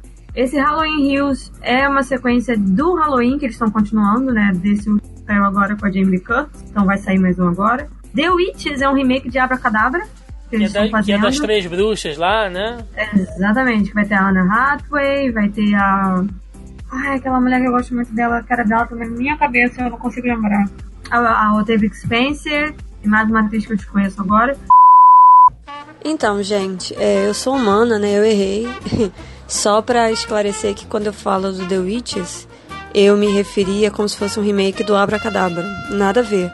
Porque seria se fosse Ocus Pocos, que é o título original. The Witches, na verdade, é um remake de Convenção das Bruxas né? Um filme da década de 90 com Angelica Houston e que vai ter remake com Anne Hathaway e a Octavia Spencer, o Stanley Tucci, enfim. É só pra consertar aí que eu troquei as bolas na minha cabeça. Na verdade, The Witches é Conversão das Bruxas e não, e não Abracadabra. Vai ter um filme novo de Jogos Mortais, não sei pra quê. E Eternos. Eu dou meu dinheiro pra Abracadabra e Eterno. E é isso. Os outros eu não sei tem, sabe? Gente, eu adoro jogos mortais. Inclusive os filmes que não são bons. Mas chega! chega! Para de me dar essa droga, né? Por favor. Mano, eu tô me sentindo a Amanda no 2, quando ela cai naquele, né, naquele buraco enorme cheio de, cheio de seringa. A piscina de seringa usada. Porra, chega! Estou tentando injetar de quanto é jeito. Chega! Ai, ai, você, Joca, outubro. É, Eternos, né? O resto eu não sei nada sobre o Morte no Nilo. É, Jai Joe's foi dois erros seguidos. A gente, pra que a gente precisa começar o terceiro? É, só, só, uh, só Jogos Mortais, né? Só parou de ser interessante no segundo. A gente tá indo pro quê? Pro décimo quarto? então, o que tá acontecendo? Acho que eu desceria o décimo segundo se fosse com Cara, é, é sério mesmo? Eu, Sim. eu, eu chutei um número gigantesco. A, a moda caramba, né? Agora, realmente, já passamos de 10, ok. Por quê? E agora, Eternos, eu tô genuinamente curioso pra ver o que, que vem. Eu não sei, eu não. É tão. Nada a ver, sabe? O Tão quadrinho é tão. fora da tão, caixa, né? Tão. é, é tão longe do que eles estão fazendo até agora que eles podem fazer qualquer coisa, sabe? Então, contanto seja bem feito, vai. e É um... E ninguém conhece os Eternos direito, sabe? Pouquíssimas pessoas leram alguma coisa de Eterno, sabe? É, tudo bem que o fã de Cable tá aqui falando dos outros, mas quem é, quem é fã de Eternos, sabe? Então eles podem brincar muito mais livres, né? Então eu acho que pode vir boa coisa daí. Provável que venha boa coisa de Eternos, sabe? Bom, outubro, é, Morte no Nilo é um filme que eu quero ver em casa, na paz do meu lar, então não devo assistir no cinema. J. Joe, com certeza estarei lá assistindo, fui ver os outros dois no cinema. Pô, baita filmão de ação, maneiro, da hora. Com certeza estarei lá assistindo. Joaquim, está morto por dentro, cara. Filme de bonequinho, cara. Tiroteio, explosão, mulherio. Thiago, você viu os dois outros. Você sabe, a- você sabe o erro que você tá cometendo. Não, que cara, que é faz bom, é legal. Pô, é mó da hora, divertido. Ver Você, o, tá maluco. Pô, ver o Snake Eyes lá, o treinamento dele, eu acho maneiro. É, Halloween, eu sou um grande fã da franquia, a gente já falou isso inclusive lá no podcast de filmes de terror, né? Então, é, é- mas é porque ver filme de terror no cinema eu acho muito zoado, cara. É porque a galera sacaneia, fica, sabe? Você não entra no, no clima assim. Gostaria muito de assistir, vamos ver, vamos ver se eu serei uma pessoa mais otimista em 2020. É, Jogos Mortais, com certeza no cinema não. E Eternos, vocês já falaram tudo. É assim, vamos ver coisa nova, né? Tá na hora de ver coisa nova. E a Marvel, ela tá no patamar de que ela pode te apresentar um filme de receita de bolo. E você vai lá assistindo no hype alto. Então, é, ainda tô apostando aí. Vamos ver, né? Vamos ver o que a Marvel vai trazer pra gente nessa próxima fase aí. Então, tô de coração aberto. Novembro! Estamos chegando no final do ano, então temos Escape Room 2 aí o segundo, Godzilla vs Kong, Raya and the Last Dragon e Deep Water. Mel, vamos lá, não me decepcione, hein? Claro que é Gojira, né? Minha garota. Esse filme Cara. vai ser foda, cara. Esse filme vai ser demais. Ele vai ser, ele vai ser foda mesmo se ele for ruim. Simples assim. E o. Cara, e de novo, animação. Ryan the Last Dragon é um filme de animação da Disney. Que pouquíssimas coisas foram faladas ainda, mas ele já está em fase de pós-produção, ele já foi feito e tal. Só saíram imagens conceituais.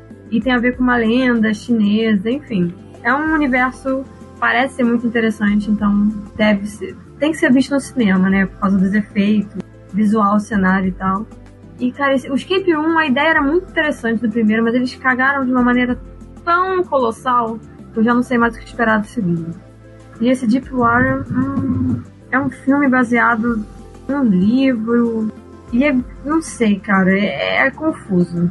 É com Ben Affleck e a Ana de Armas. E aparentemente eles são um casal e eles ficam fazendo jogos jogos perigosos um com o outro, entendeu? Tipo, coisas que podem levar um ou outro a morrer e eles acham interessante. Não sei que, que, que fim que pode levar isso. Mas não, não vou no cinema pra assistir. E você, Joca, como é que vai estar em novembro? A gente tá melhorando, né? Depois de dois meses reclamando, agora o Ryan the Last Dragon me interessa bastante, sim. A gente viu muito pouco, eu não sei, eu não sei a história, eu sei vagamente, sim, o, o contexto geral, mas as artes conceituais me, me chamaram muita atenção. E eles parece que eles vão pegar numa linha mais, mais animação um pouco mais tradicional e tal, menos CGzão. Então, e tá com umas artes muito bonitas.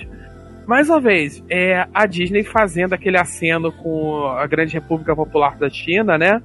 É, aquele um bilhão de telespectadores que eles querem ali, fazendo, fazendo aquele aceno legal. E olha, a gente é bacana, pelo amor de Deus, não censure a gente. Tal, esse tipo de coisa. Mas o filme parece ser bom. Godzilla King Kong, né? É, básica é aquilo. Godzilla King Kong não tem muito mais o que dizer. Vai ser aquela crítica do Estadão de novo, né? Ah, é apenas um filme sobre monstros se batendo. Eu não faço ideia que a pessoa foi assistir da última, quando, quando reclamou disso. Escape Room o primeiro já não foi uma boa ideia, por que a gente tá indo pro segundo? E Deepwater eu não sei nada. Então é King Kong e Raya. Cara, pra mim novembro tá bem claro, hein, Daniel? Escape Room, eu não vi nem o primeiro e é o tipo de filme que eu não, saio de casa pra ver no cinema. Uh, esse Raya, acho que também dificilmente eu vou assistir. Deepwater, muito pouco. Agora, Godzilla versus Kong. Eu assisti o Godzilla lá, o com a Eleven, né? Esqueço o nome da menina. Achei bacana. O Rei dos Monstros. Brown. É, porra, Godzilla Rei dos Monstros, cara. Ele fez uma parada, ele trouxe um ar de seriedade, ele eles conseguiram, olha só, cara. Em Godzilla Rei dos Monstros, eles conseguiram juntar um monte de monstro bizonho, quase destruir o mundo e conseguiram dar um, um plot interessante de, de, de, uma distopia praticamente, que o mundo praticamente acabou, né? Tem aquelas criaturas guardiães ali e tal, e você você compra aquela ideia, né? E é um puta filme de ação do cacete, cara. Sabe? E eu vi o Kong, é, puta, outro filmaço também, e eles juntarem os dois no mesmo universo. Puta, mano. Quem curte esses filmes assim de monstro, desde que era moleque, tem a obrigação moral de ir no cinema para assistir Godzilla e Kong, cara. Eu tô realmente empolgado. Bom, chegamos no final do ano, dezembro de 2020. Temos aqui Duna, Turma da Mônica, Lições, West Side Story, Um Príncipe em Nova York 2, Os Groods 2 e Uncharted. Mel, vai lá, você. Desses filmes, assim, os únicos que eu que eu vou provavelmente ter um interesse de assistir no cinema é os Crudes 2, que eu gosto muito inteiro. E a Uncharted, não porque eu gosto do jogo, mas porque tem um Tom Holland. E isso é motivo suficiente. Eu vou assistir a criança no cinema. E é isso. Os outros, cara, eu não vi a primeira turma da Mônica ainda. Vou ver esse. Eu tenho um preconceito enorme, não sei porquê. Não, não gostei do filme. Não consigo ter ânimo para assistir o primeiro, então não sei. Não digo que não vou assistir, mas é porque não me dá, sei lá, não tenho vontade mesmo é coisa da minha cabeça. E o West Side Story, por mais que tenha a produção do Spielberg, a direção dele e tal, mas nossa, o primeiro já é um melodrama, não é muito. não é algo que eu goste muito, então também não. Joaquim, não vou nem perguntar qual filme você tá empolgado para ver em 2020. Ironicamente, você errou, mas sim, é esse também. Lógico, Duna. Eu quero. Cara, é que Duna é uma parada que ele, ele tem mil ramificações, sabe? É aquela parada de jogar uma pedra na água que pode gerar mil paradas, ondas de efeito borboleta. Duna é uma parada tão. O livro é uma parada tão única e tão é, diferente, excêntrica, né? E pouca explorada é, na cultura pop, se a gente for é, olhar, é, né? É, Duna é muito hard sci-fi, sabe? A galera que gosta de sci-fi mesmo. Você vai ver, a é muito deep nerd, sabe? Quando tem referência a Duna e tal. A parada das especiarias. E ele não é uma, um, um sci-fi muito palpável, sabe? E ele também não é fantástico, tipo Star Wars, ele é uma parada um pouco mais político-filosófica e tal, então é uma outra vibe. Só que Duna, ele pode dar errado, é infelizmente é o mais provável que seja meh, seja medíocre. Se ele der certo, ele vai ser uma parada muito única no cinema.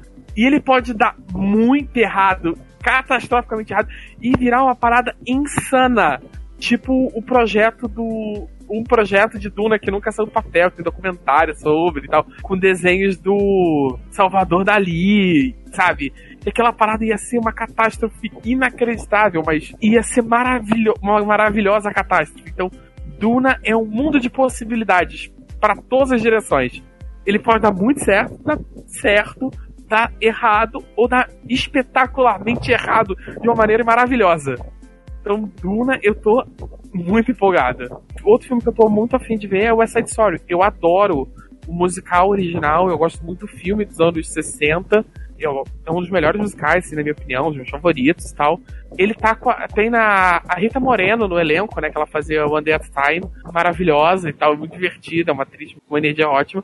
E tem essa menina nova, né, que vai fazer a protagonista, que é a Maria, que é essa Rachel Ziegler, que aparentemente ela foi descoberta numa apresentação da Juilliard. Então, parece que, tipo assim, o Spielberg se encantou, viu a apresentação dela na, na Juilliard e se encantou e tal, e botou ela no filme. Então, assim, eu tô animado, assim. Pode não pode ser só mais uma adaptação fraca, mas ainda assim é uma história que eu quero muito ver. Eu gosto muito das músicas e tal. Então vai ser divertido. É, Príncipe Nova York 2. E, e, e, normalmente eu torceria o nariz pra esse tipo de continuação, mas vendo algumas entrevistas com o Ed Murphy e tal, com uma galera, e sobre o como é o primeiro príncipe Nova York é, é significativo para a cultura negra americana e tal, e como eles reconhecem isso, que não foi a intenção, mas causou um efeito muito positivo na comunidade e tal, uma ideia de respeito com o legado do filme e com a, o legado positivo que ele provou na comunidade, me deixou a intenção de que eles vão fazer um filme com bastante respeito. Então eu tô curioso para ver o que, que vem. Eu acho, tô empolgado, tô otimista. E Uncharted, vambora, né? É isso. A, a, chance de dar errado é imensa, mas vamos que vai que é, né? Alguma hora alguém tem que acertar por questão de probabilidade. Então, vai que é dessa vez. Pois é, eu não falei de Monster Hunter quando a gente passou por setembro, mas vale para Uncharted também aqui em dezembro. Eu não tive o PlayStation na geração PlayStation 3, PlayStation 4, então eu não joguei esses games pra mim estão passando bem batido, né? Eu sei que Uncharted, eu conheço a história, sei que é bacana e tal, meio Indiana Jones ali, mas é, não sei se vale cinema. Turma da Mônica, talvez eu leve meu sobrinho pra ver. Cara, Príncipe Nova York, vejo em casa, sem pressa nenhuma. Agora, Duna tá prometendo ser um dos maiores, melhores filmes de 2020. Até porque se você for pegar, cara, só assim, o Joaquim falou bastante, né, sobre sobre o conceito de Duna como ficção científica, mas falando sobre a obra, porra, cara, a direção do Denis Villeneuve, é, a gente tem a, trilha pelo Hans Zimmer, então já vai ser um bagulho, sabe, foda pra caramba. Tem a Zendaya, tem o Oscar Isaac, tem o Momoa no filme. Promete, assim, nós não teremos Star Wars em dezembro, mas teremos um puta filme de ficção que esperamos que faça jus à obra e quem sabe continuações, né? Começa uma nova franquia de ficção científica de peso aí que o cinema está precisando. Bom, gente, com isso, fechamos aqui o nosso calendário de expectativas para o cinema em 2020. Né, repetindo o disclaimer que a Mel falou, esse aqui é apenas o circuito maior, né, o circuito de, de blockbusters, de filmes nerds, filmes de franquia, reboots e remakes que são coisas que conversam com a gente aqui e, consequentemente, com vocês aí quando a gente grava os nossos programas. Fora isso, eu joguei lá no nosso grupelho do Zoneando Podcast no Facebook. Sim, fazia tempo que eu não fazia uma enquetezinha lá no nosso grupelho, onde toda semana, via de regra, eu jogo o tópico da semana. Né, e a galera comenta, deixa pergunta, comentários, enfim. E dessa vez eu coloquei lá, galera, podcast da semana sobre expectativas para o cinema 2020. O que vocês acham que vai ser bom ou uma bomba no ano que vem? E tivemos aqui alguns comentários, começando pela Sora, que diz estar torcendo muito para que o filme de Duna seja maravilhoso como ele merece ser. Né? A Sora, que é uma grande amante de ficção científica, já gravou com a gente aqui. É, ela, o Joaquim, eu acho que toda a galera fã de ficção científica está muito na expectativa por Duna, né? O John Lennon citou aqui, ele fez uma, uma lista né, do que ele acha que vai ser legal e que não vai e o que vai ser bomba. Ele colocou que Mulher Maravilha e Viúva Negra vão botar para quebrar. Aves de Rapina vai flopar bonito, né? Que até aquele seriado que passava no SBT tem mais cara de Aves de Rapina do que esse filme. Ele falou aqui que o Sonic vai ser bom, e que ele, que ele acha que o filme do Homem de Ferro que fala com animais vai ser bem mais ou menos ou fraco. que é o Doutor Dolittle, né? Vocês sabem a minha opinião de filme de animal e animal falante, né? Esse filme tem os dois juntos, então me abstenho de comentar. Uh, meu xará, Thiago Santos, comentou aqui. Muita expectativa para Mulher Maravilha e acho que o filme do Sonic e esse Aves de Rapina será uma bomba. Tadinho do Sonic, gente. Vamos botar fé nele. O meu amigo Marcelo Neves, lá do canal Bang. Né? Inclusive, eu quero mandar um salve aqui para toda a galera lá do canal Bang, que tá sempre acompanhando a gente. Vou deixar aí link no post, aí para vocês conhecerem o trabalho da galera do canal Bang, que vale a pena, principalmente porque é um público diferente, galera lá do Nordeste, que é um público que eu queria chegar mais, né? Majoritariamente a gente fala mais com a galera aqui do, do Sudeste, do Sul, enfim. Mas tem uma, um, um, público nerd bem bacana lá no Nordeste, então fica um abraço aí pra galera do canal Bang. O Marcelão colocou aqui, olha, tenho a sensação que o novo Kingsman, Bloodshot e Godzilla vs Kong irão flopar. Aí não, Marcelão. Cara, olha, Kingsman é uma incógnita. Bloodshot a gente já falou, né? É o Vin Diesel com superpoderes, né? É o Toreto com superpoderes. Agora, Godzilla vs Kong não tem como ser ruim, cara. Não tem. É, é aquela máxima que a gente fala aqui: até se der errado vai dar certo. Exatamente. O Leandro Friani colocou: tô achando que o novo Ghostbusters vai ser fraquinho, pelo menos para quem não liga para apenas um monte de referências.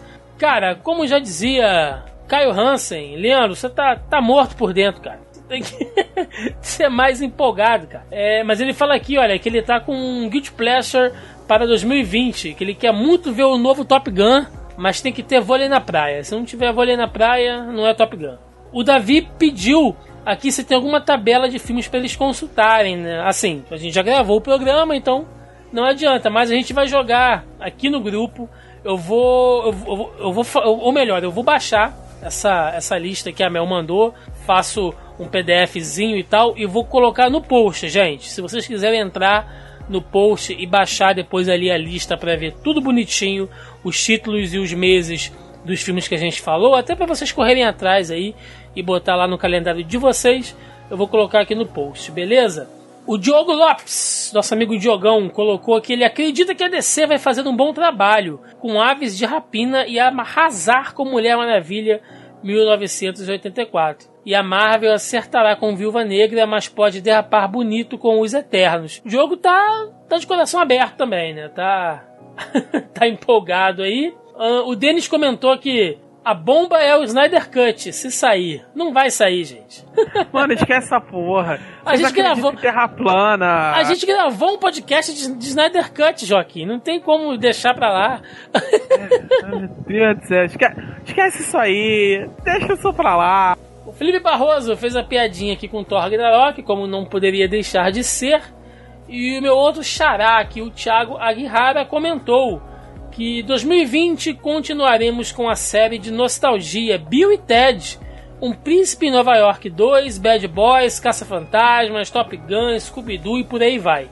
Provavelmente nenhum desses seja um filme de Oscar, mas também não acho que algum desses seja uma bomba. É Hollywood recalchutando plots e franquias, como sempre, né, gente? Então, o Thiago fez uma ótima observação aí, né? Deu uma compilada boa e ainda colocou Bill e Ted como menção honrosa, que a gente não citou. Verdade, esqueci do Bill e Ted. É, ele tá na minha lista quando eu escrevi, por que ele não entrou? Ah, tem, tem... ah então, ele não entrou porque ele não está na lista do, do filme B. Ele não tem data de estreia no Brasil. Ah, porque eu acho que tem mais filme do Keanu Reeves que não tá nessa lista. Sim, porque são filmes que estão lá fora programados, mas eles não têm distribuidor aqui ainda. Por isso que não entrou na lista, porque não tem data de lançamento, entendeu? É, tem que esperar. É o, o John Wick e mais um dele que sai no mesmo dia, inclusive. É. Por inacreditável. Então, Matrix pois é. 4. Matrix e... e... John Wick vai sair no mesmo dia, gente. Vai ser o Keanu é, Reeves então, Day, lá é isso? fora. Não Feriado. tem data pra cá teremos Keanu Reeves Day, cara. Vai entrar no calendário nerd, com certeza isso aí. Aí a gente grava um programa de Keanu Reeves pra Mel. Uh, dia 20, peraí. Pra Mel se derreter aí. Então, eles, eles saem, um sai em maio, não, agosto, duas saem em agosto. Mas não tem data de previsão pro Brasil, por isso que não entrou na lista. Porque eu não sei que, quais a, qual é a distribuidora que vai lançar o filme aqui, entendeu? Então, assim, não é porque esqueci porque não tá, não tem data de lançamento no Brasil, não entrou na lista. Exatamente. Então é isso, galera. Vamos lá, vamos pro encerramento. Vamos embora.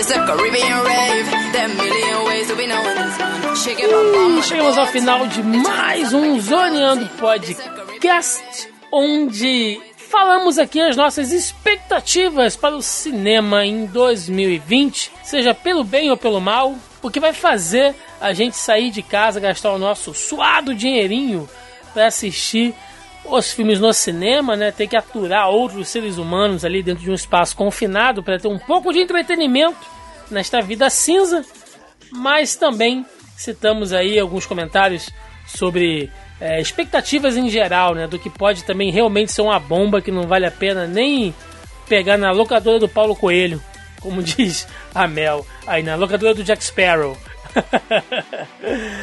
Bom, gente, então é isso. Aquele espaço para recadinhos já básico que vocês quiserem. Mel, vai lá, é contigo.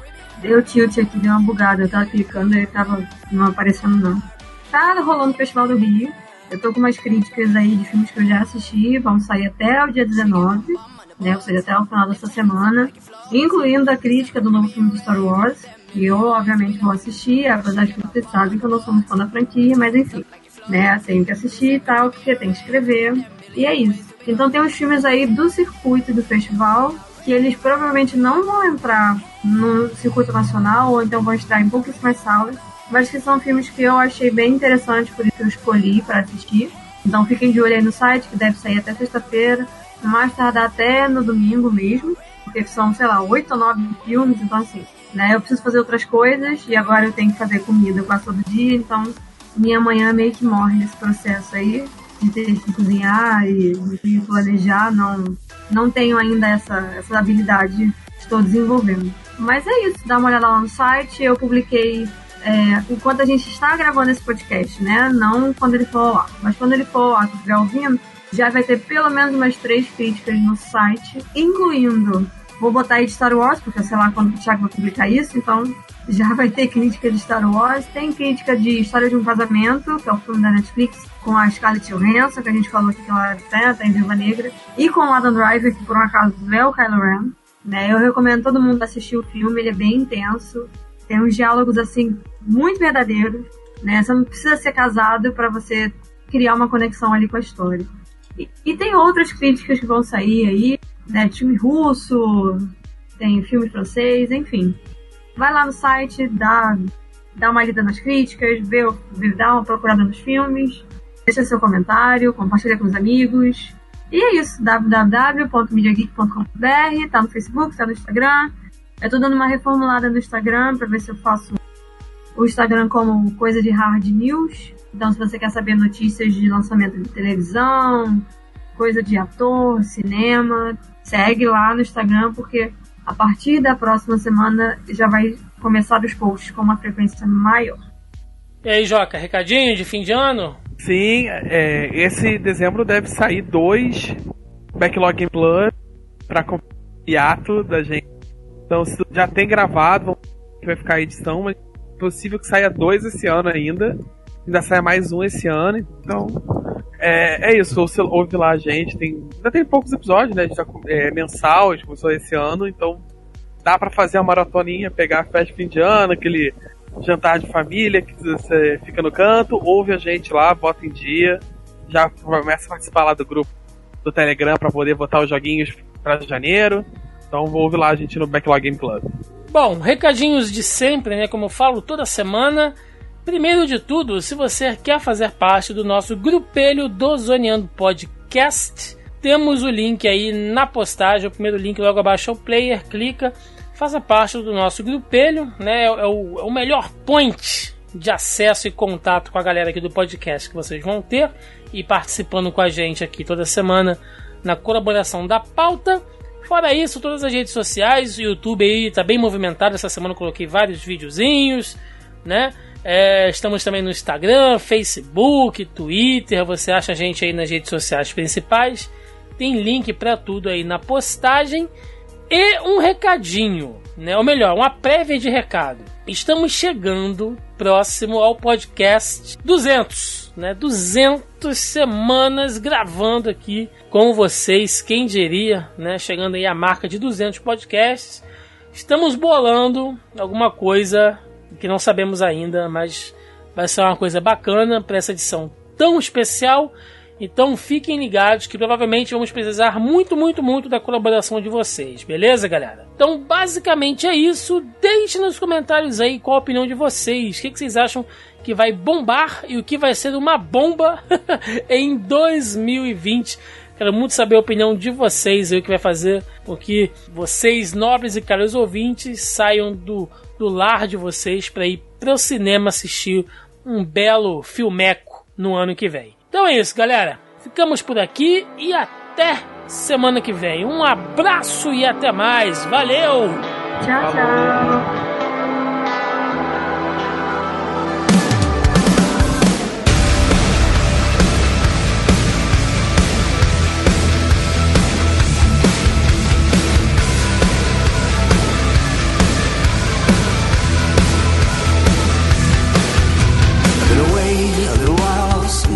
Just can't help myself. My mind's running wild. I seem to lose grip on reality.